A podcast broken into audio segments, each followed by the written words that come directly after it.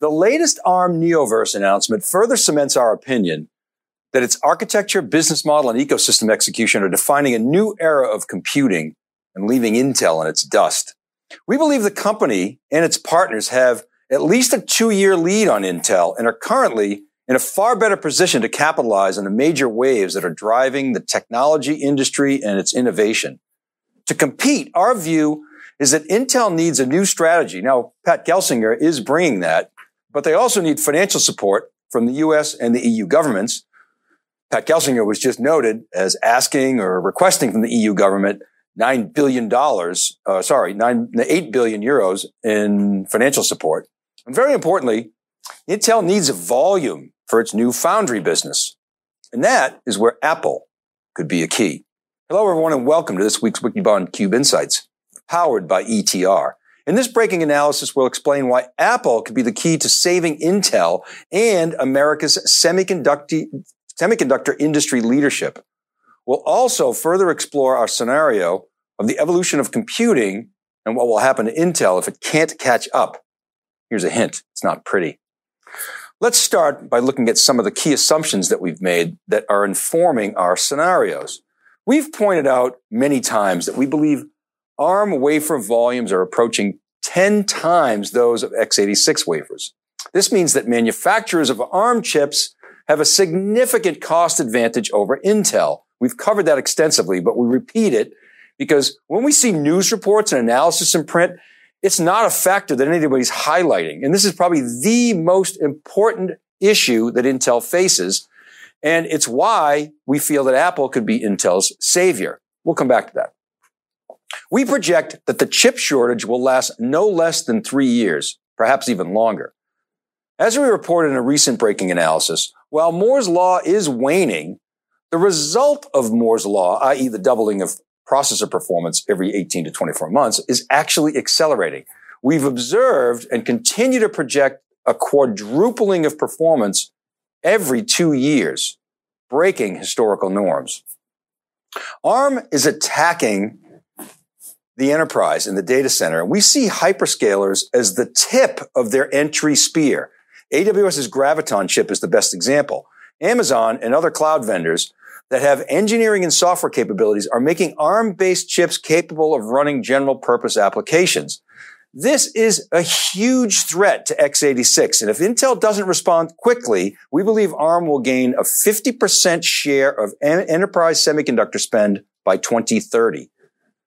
We see the definition of cloud expanding. Cloud is no longer a remote set of services, you know, in the cloud. Rather, it's expanding to the edge, where the edge could be a data center, a data closet, or a true edge device or system. And ARM is, by far, in our view, in the best position to support the new workloads and computing models that are emerging as a result. Now, finally, geopolitical forces are at play here. We believe the U.S. government will do, or at least should do, everything possible to ensure that Intel and the US chip industry regain its leadership position in the semiconductor business. If they don't, the US and Intel could fade to irrelevance. Let's look at this last point and make some comments on that.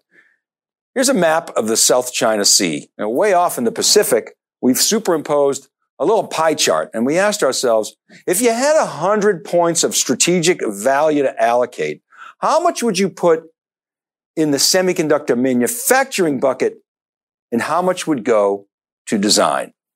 And our conclusion was 50-50.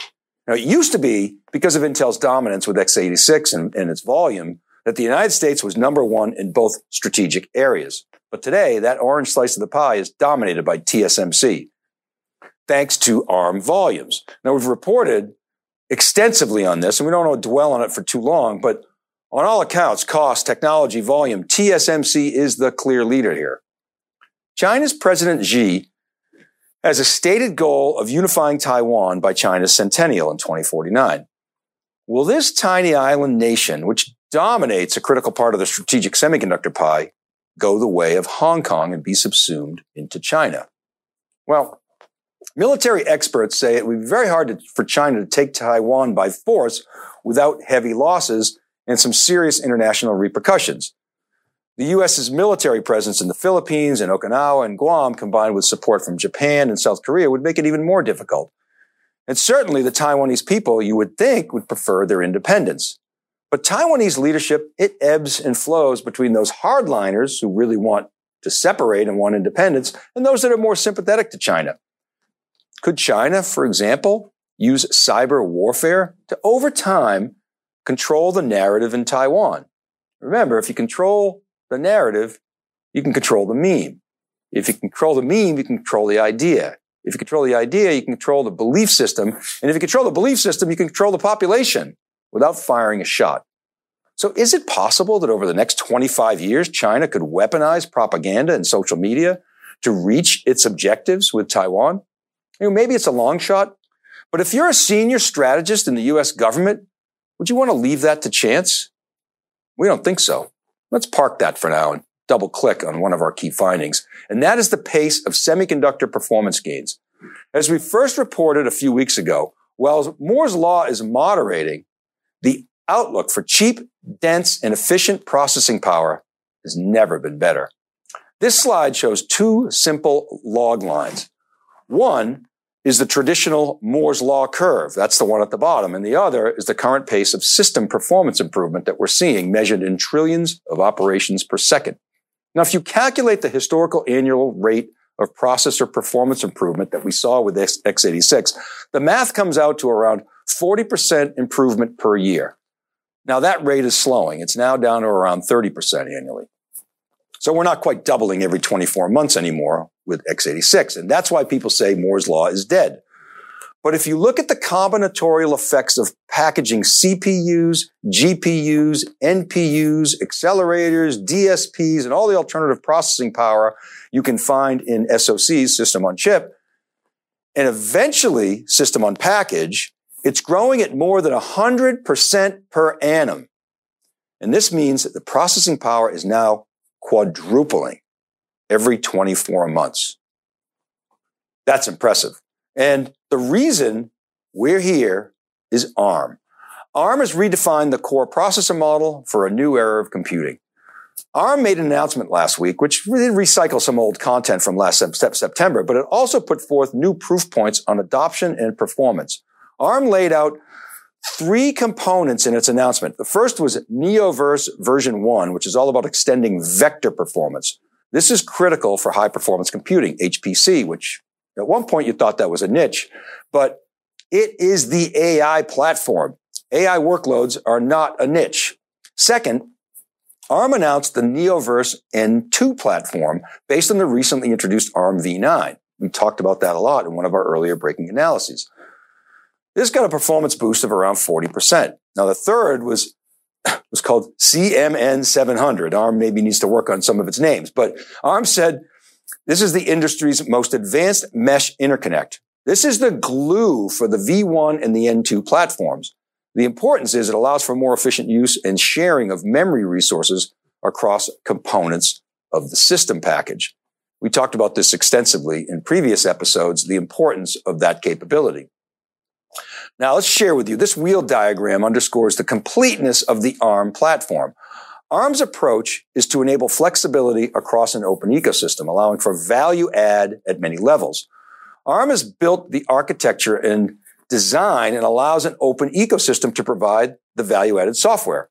Now, very importantly, ARM has created the standards and specifications by which they can, with certainty, with certainty, certify that the foundry can make the chips to a high quality standard. And importantly, that all the applications are going to run properly. In other words, if you design an application, it will work across the ecosystem and maintain backwards compatibility with previous generations, like Intel has done for years. But ARM, as we'll see next, is positioning not only for existing workloads, but also the emerging high growth applications. To wit, here's the ARM total available market as we see it. We think the end market spending value of just the chips going into these areas is $600 billion today, and it's going to grow to 1 trillion by 2030. In other words, we're allocating the value of the end market spend in these sectors to the marked up value of the silicon as a percentage of the total spend. It's enormous. So the big areas are hyperscale clouds, which we think is around 20%, of this TAM and the HPC and AI workloads, which account for about 35% in the edge will ultimately be the largest of all, probably capturing 45%. And these are rough estimates and they'll ebb and flow. And there's obviously some overlap, but the bottom line is the market is huge and growing very rapidly. And you see that little red highlighted area.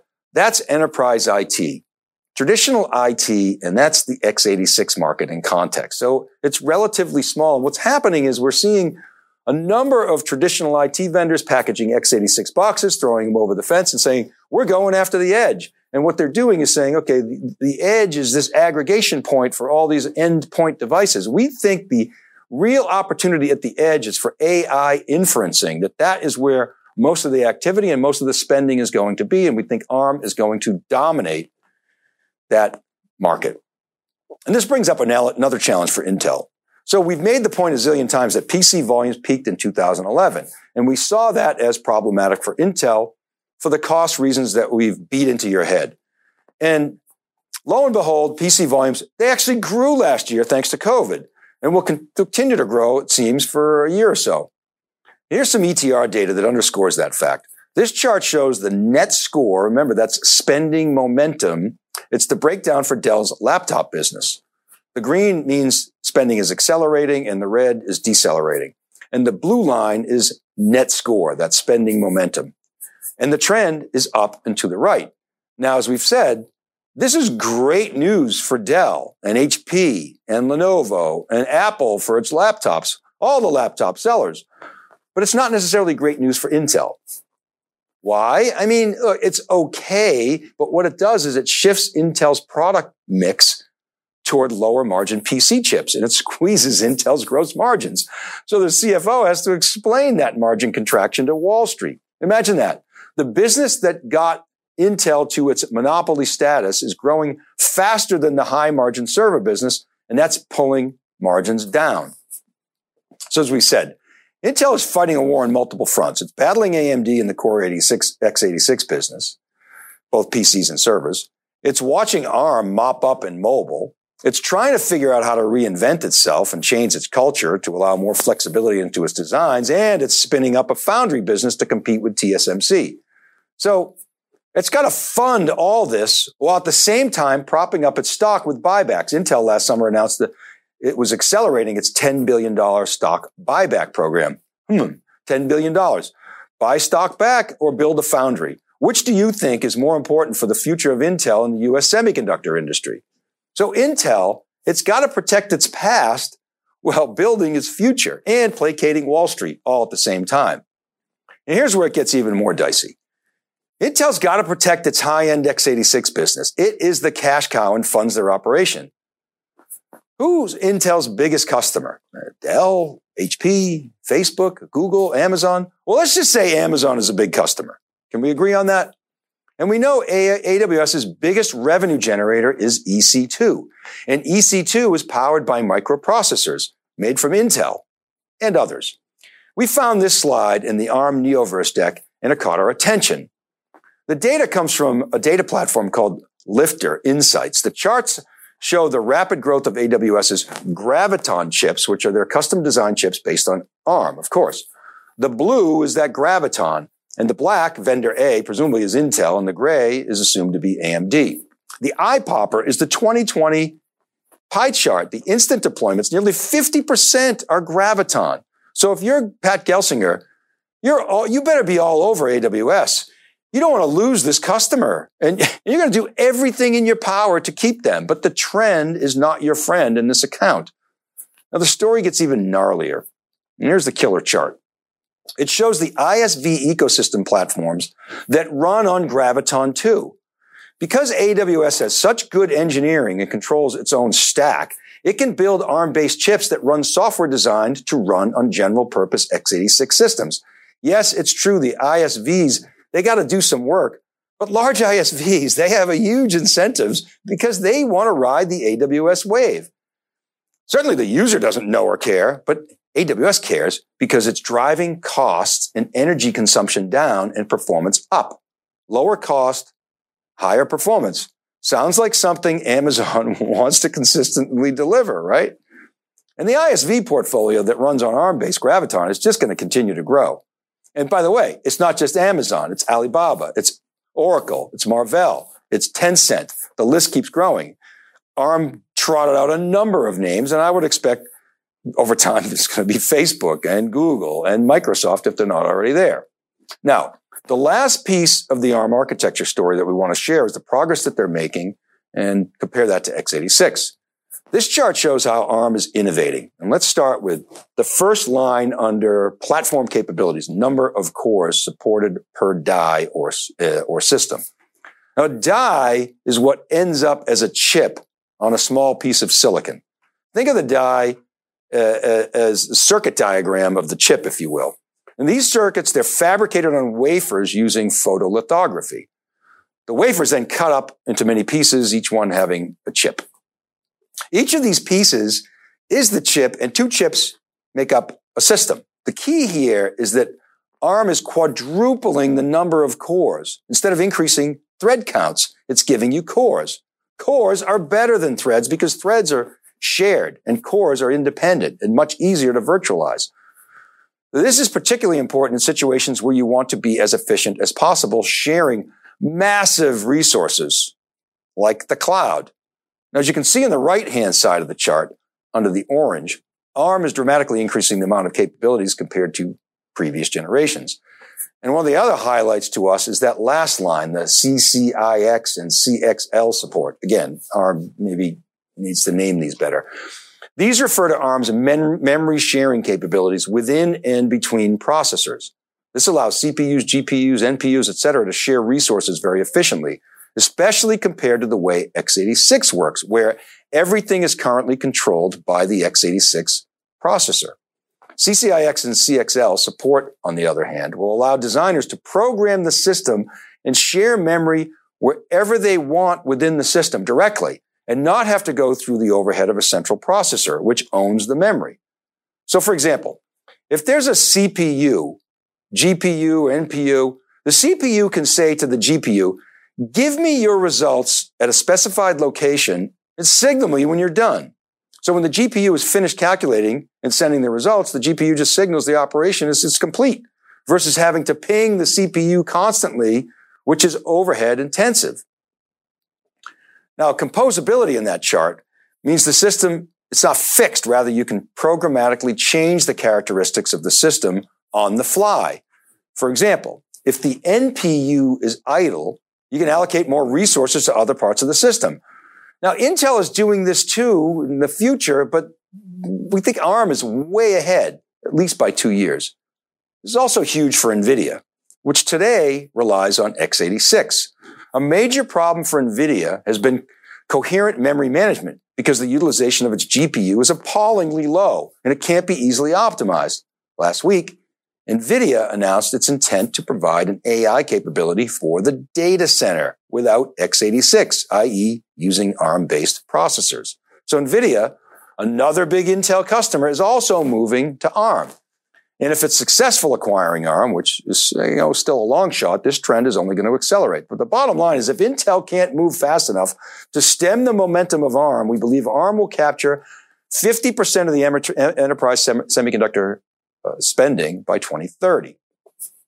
So how does Intel continue to lead? Well, it's not going to be easy. Remember, we said Intel can't go it alone. And we posited that the company would have to initiate a joint venture structure. We proposed a triumvirate of Intel, IBM with its Power 10 and memory aggregation and memory architecture, and Samsung with its volume manufacturing expertise on the premise that it coveted an on U.S. soil presence.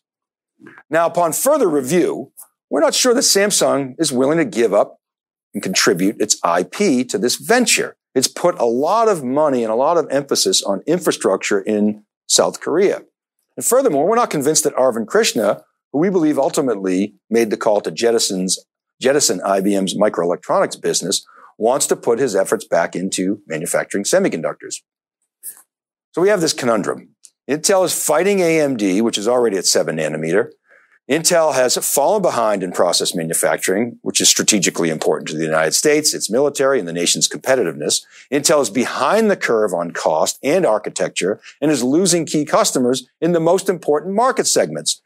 And it's way behind on volume, the critical piece of the pie that nobody ever talks about. Intel must become more price and performance competitive with x86 and bring in new composable designs that maintain x86 compatibility and give the ability to allow customers and designers to add and customize GPUs, NPUs, accelerators, etc. All while launching a successful foundry business. Woo! So we think there's another possibility to this thought exercise. Apple is currently reliant on TSMC and is pushing them hard toward five nanometer. In fact, it's sucking up a lot of that volume and TSMC is maybe not servicing some other customers as well as it's servicing Apple because it's a bit distractive. It's distracted. And you have this chip shortage. So Apple, because of its size, gets the lion's share here of the attention. But Apple needs a trusted onshore supplier. Sure, TSMC is adding manufacturing capacity in the US and Arizona, but back to our precarious scenario in the South China Sea. Will the US government and Apple sit back and hope for the best? Or will they hope for the best and plan for the worst? Let's face it. If China gains control of TSMC, it could block access to the latest and greatest process, process technology. Apple just announced that it's investing billions of dollars in semiconductor technology across the US. The US government is pressuring big tech. What about an Apple Intel joint venture? Apple brings the volume, its cloud, its, its clout, sorry, its money, its design leadership, all that to the table.